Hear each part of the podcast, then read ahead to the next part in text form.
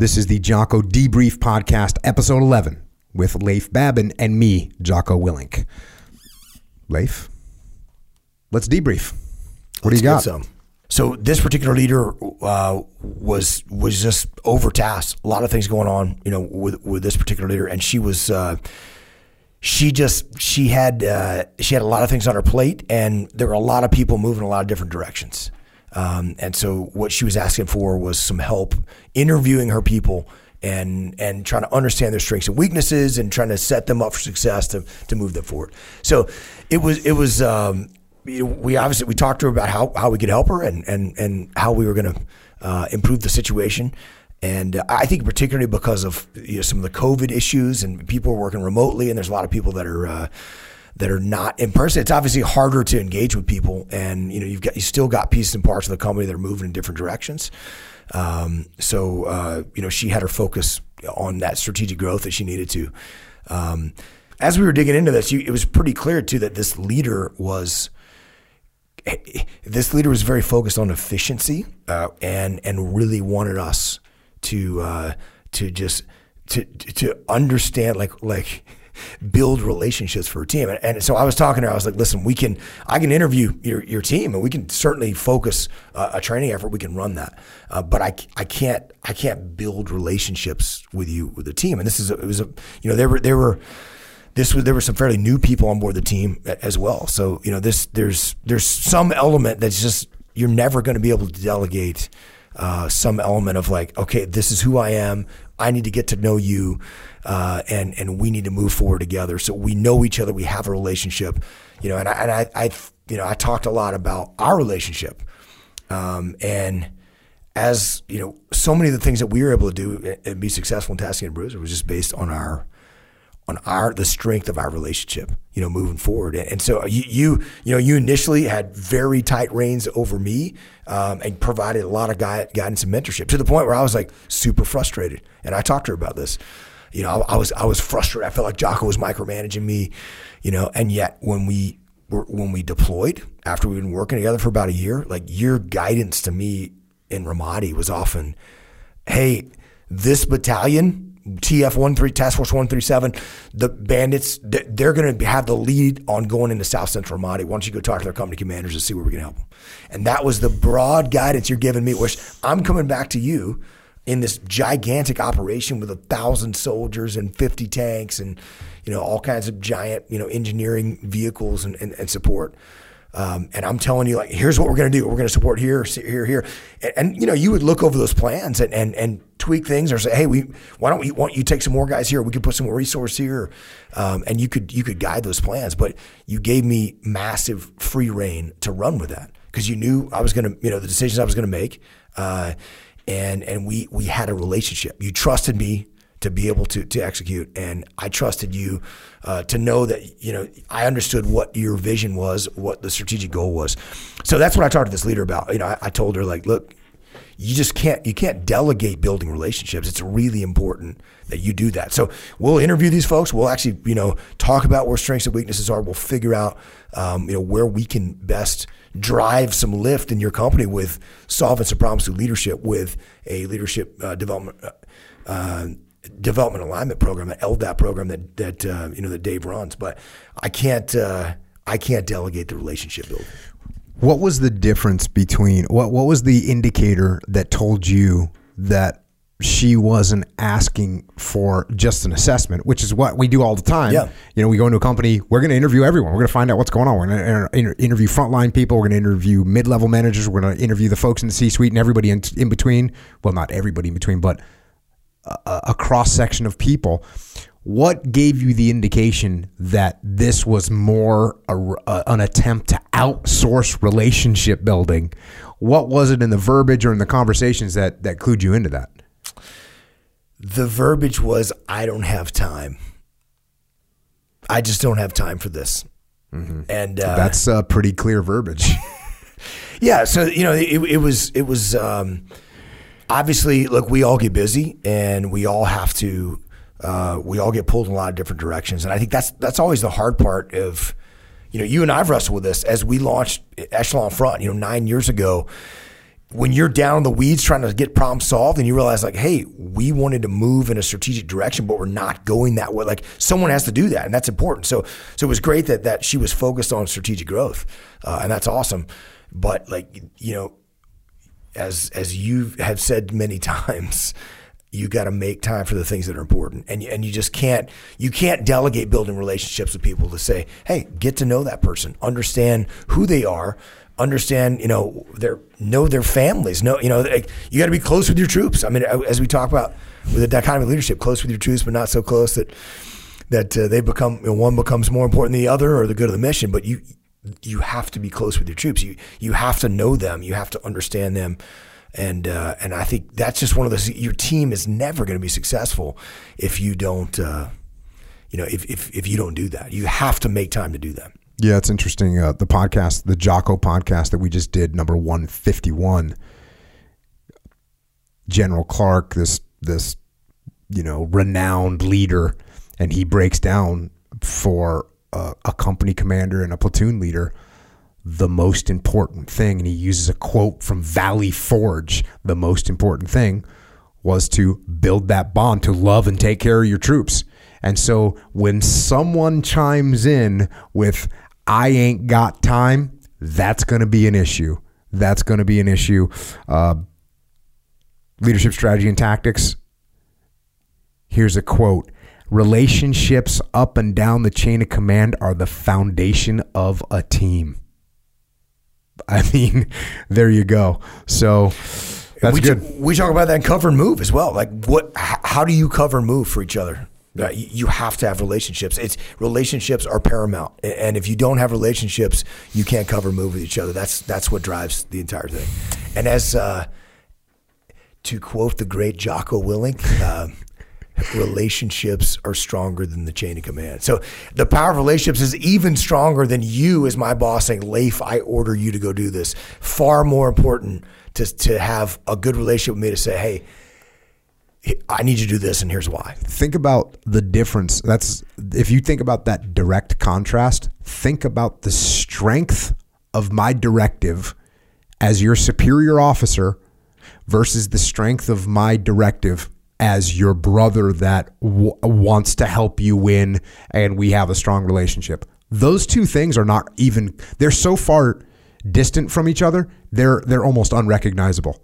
They're they're almost unrecognizable me, the commander, ordering you to do something, the strength of that order is is is is pitiful compared to the strength of a bond of an execution based on relationship. You can't even compare the two. Can't even compare them. So that's good advice. Hopefully, she heeded your advice and started to build some relationships. I right, think so. What's the next one?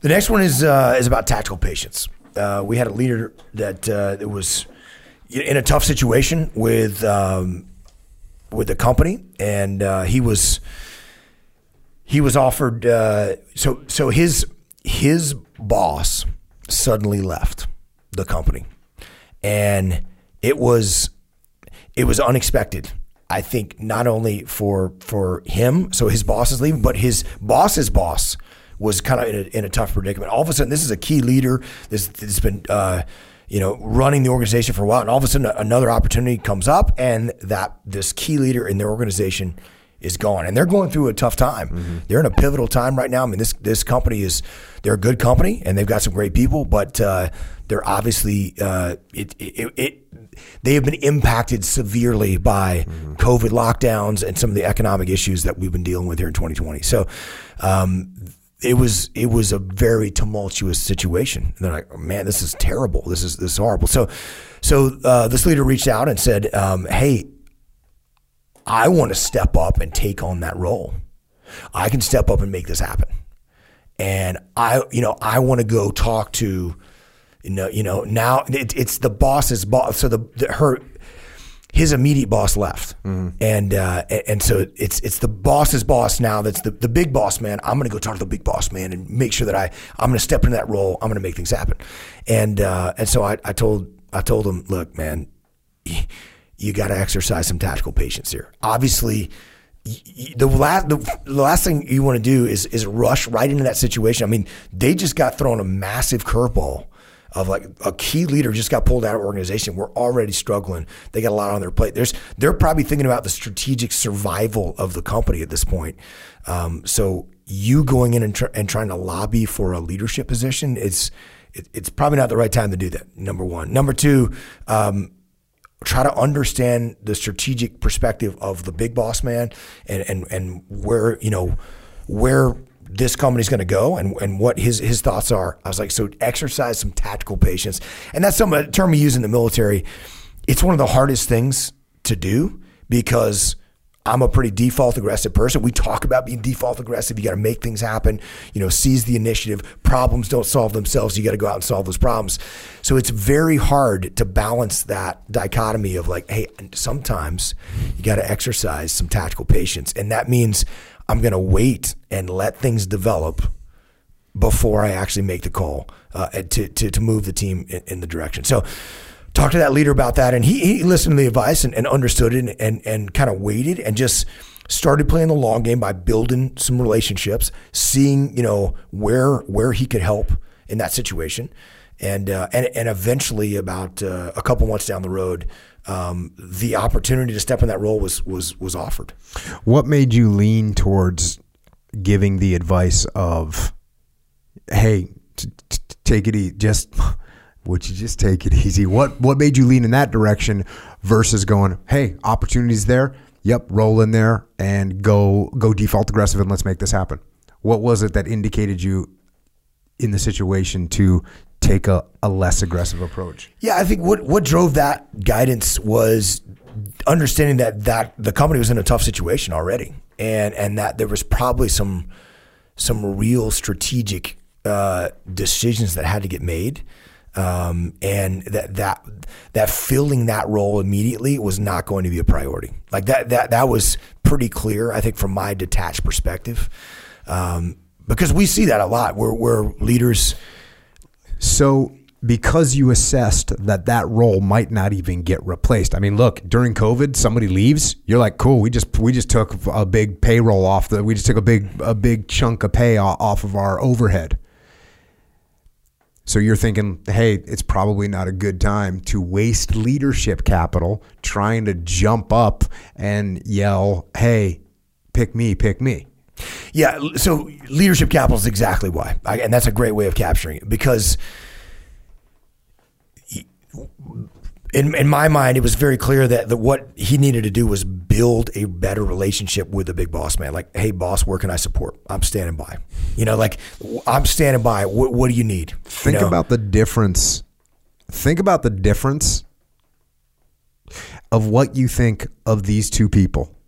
One person says, "Hey boss, I want that job, pick me." The other boss, the other individual says, "Hey boss, this is a tough time. What can I do to support?"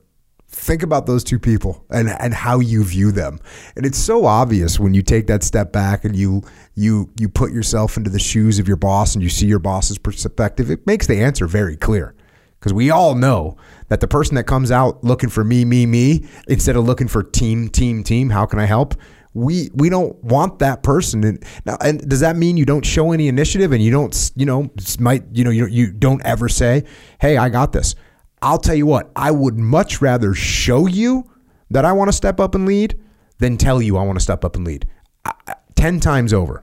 I'd much rather, if I got two people working for me and there's a leadership opportunity and one person tells me they want to lead and the other person starts taking ownership and leading, it's a no brainer who I'm going to pick. So that's, uh, once again, that's some solid advice. I was just going to say, what you're saying there is it's tactical versus strategic, right? The tactical is like, hey, I might get this job. Let me lobby to get myself in that position. Even if that you might think that's the best for the team versus strategic thinking like, hey, let me demonstrate that I'm here to support the team. Uh, and it's going to be pretty clear through my my success, I'll earn the opportunity to take that position or I won't, you know, and, and uh, if, if, if I don't earn it, then that's, that's on me. Yeah don't don't hire me. But thinking strategically is is obviously is going to set you up for success every time. I mean, and that's well, you got asked that question at uh, uh, muster last year. Uh, at one of our musters, like, when should I be thinking tactically? When should I be thinking strategically? Yeah. And I gave the overly hostile answer of you should be thinking strategically all the time. Got fired up for that one. Uh, th- this also reminds me of uh, of a chapter in Leadership Strategy and Tactics. The title of the chapter is "Don't Go Overboard, Rambo."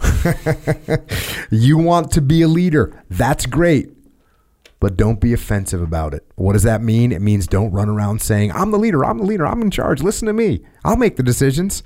That attitude will offend many people. It's the equivalent of look at me, I'm important, and it doesn't go over well.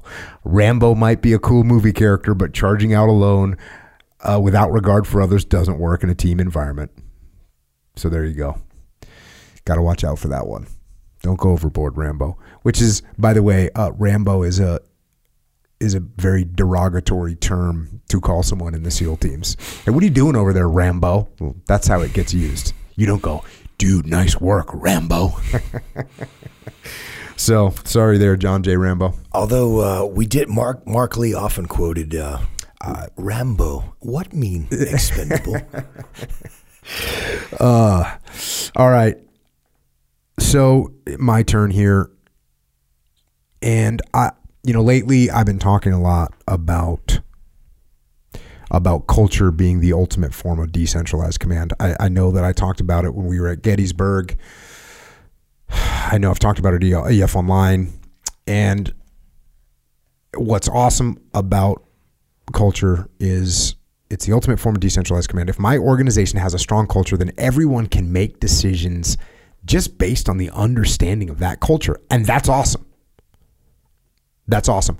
Now, if you go a little bit stronger, a really strong culture can actually develop into something that I the something that I've read is officially called peer discipline, which I I I didn't call I didn't used to call it peer discipline. I guess that's the official politically correct term.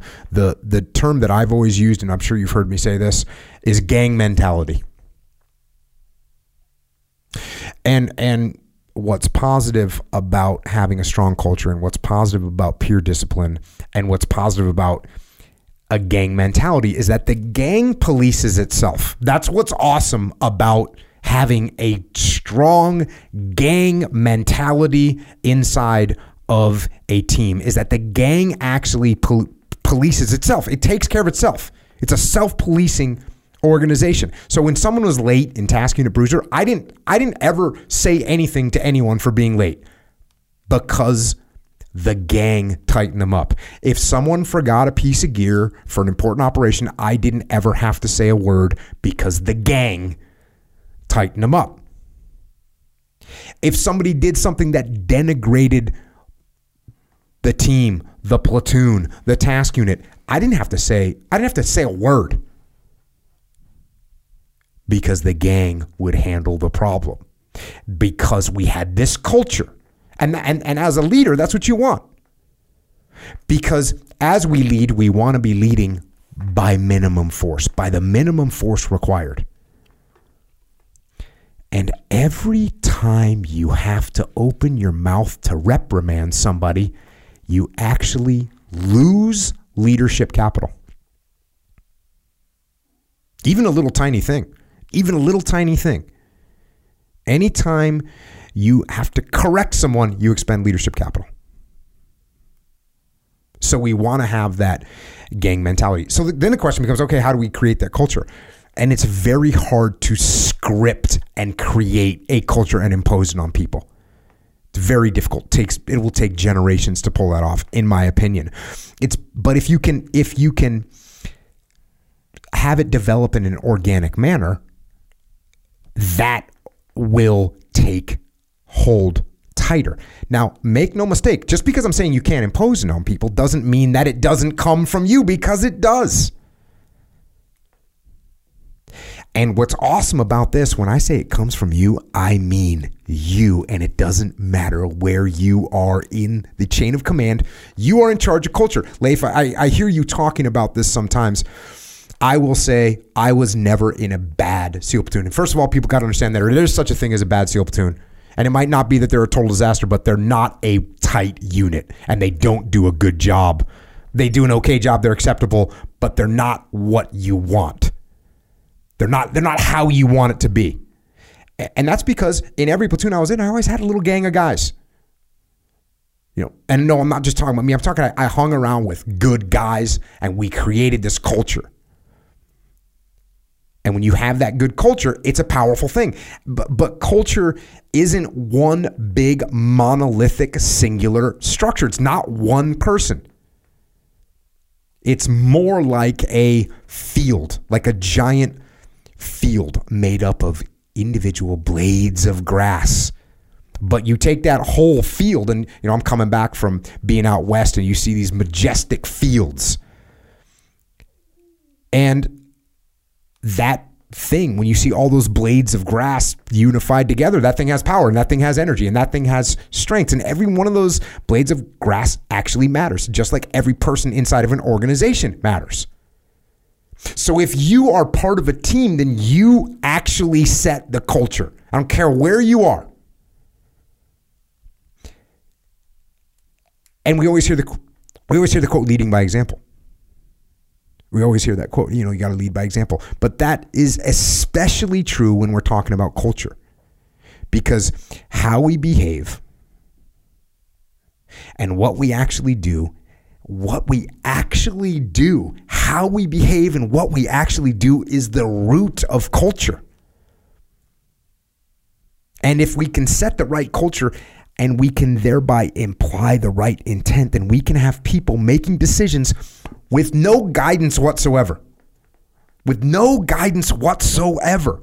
You mentioned on the podcast we just did that my goal is to go out on an operation and not say a damn word. And that was my goal. Because if we're pulling that off, that means everybody understands the culture and everybody already knows the right thing to do.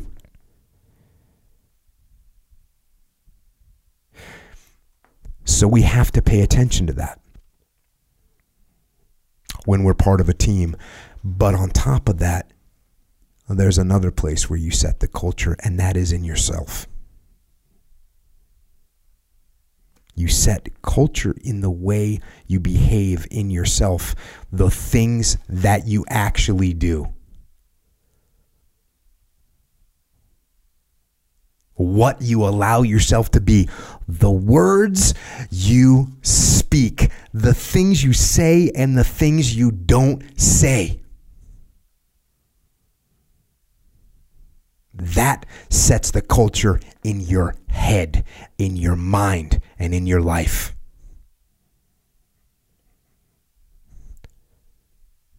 So pay attention. Pay attention to those little things. Pay attention to every little blade of grass in your head. Pay attention to what you do, not just to make your culture better or your team better, but to make yourself better.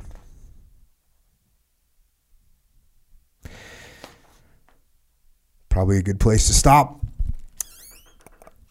And if you, well, anything on that?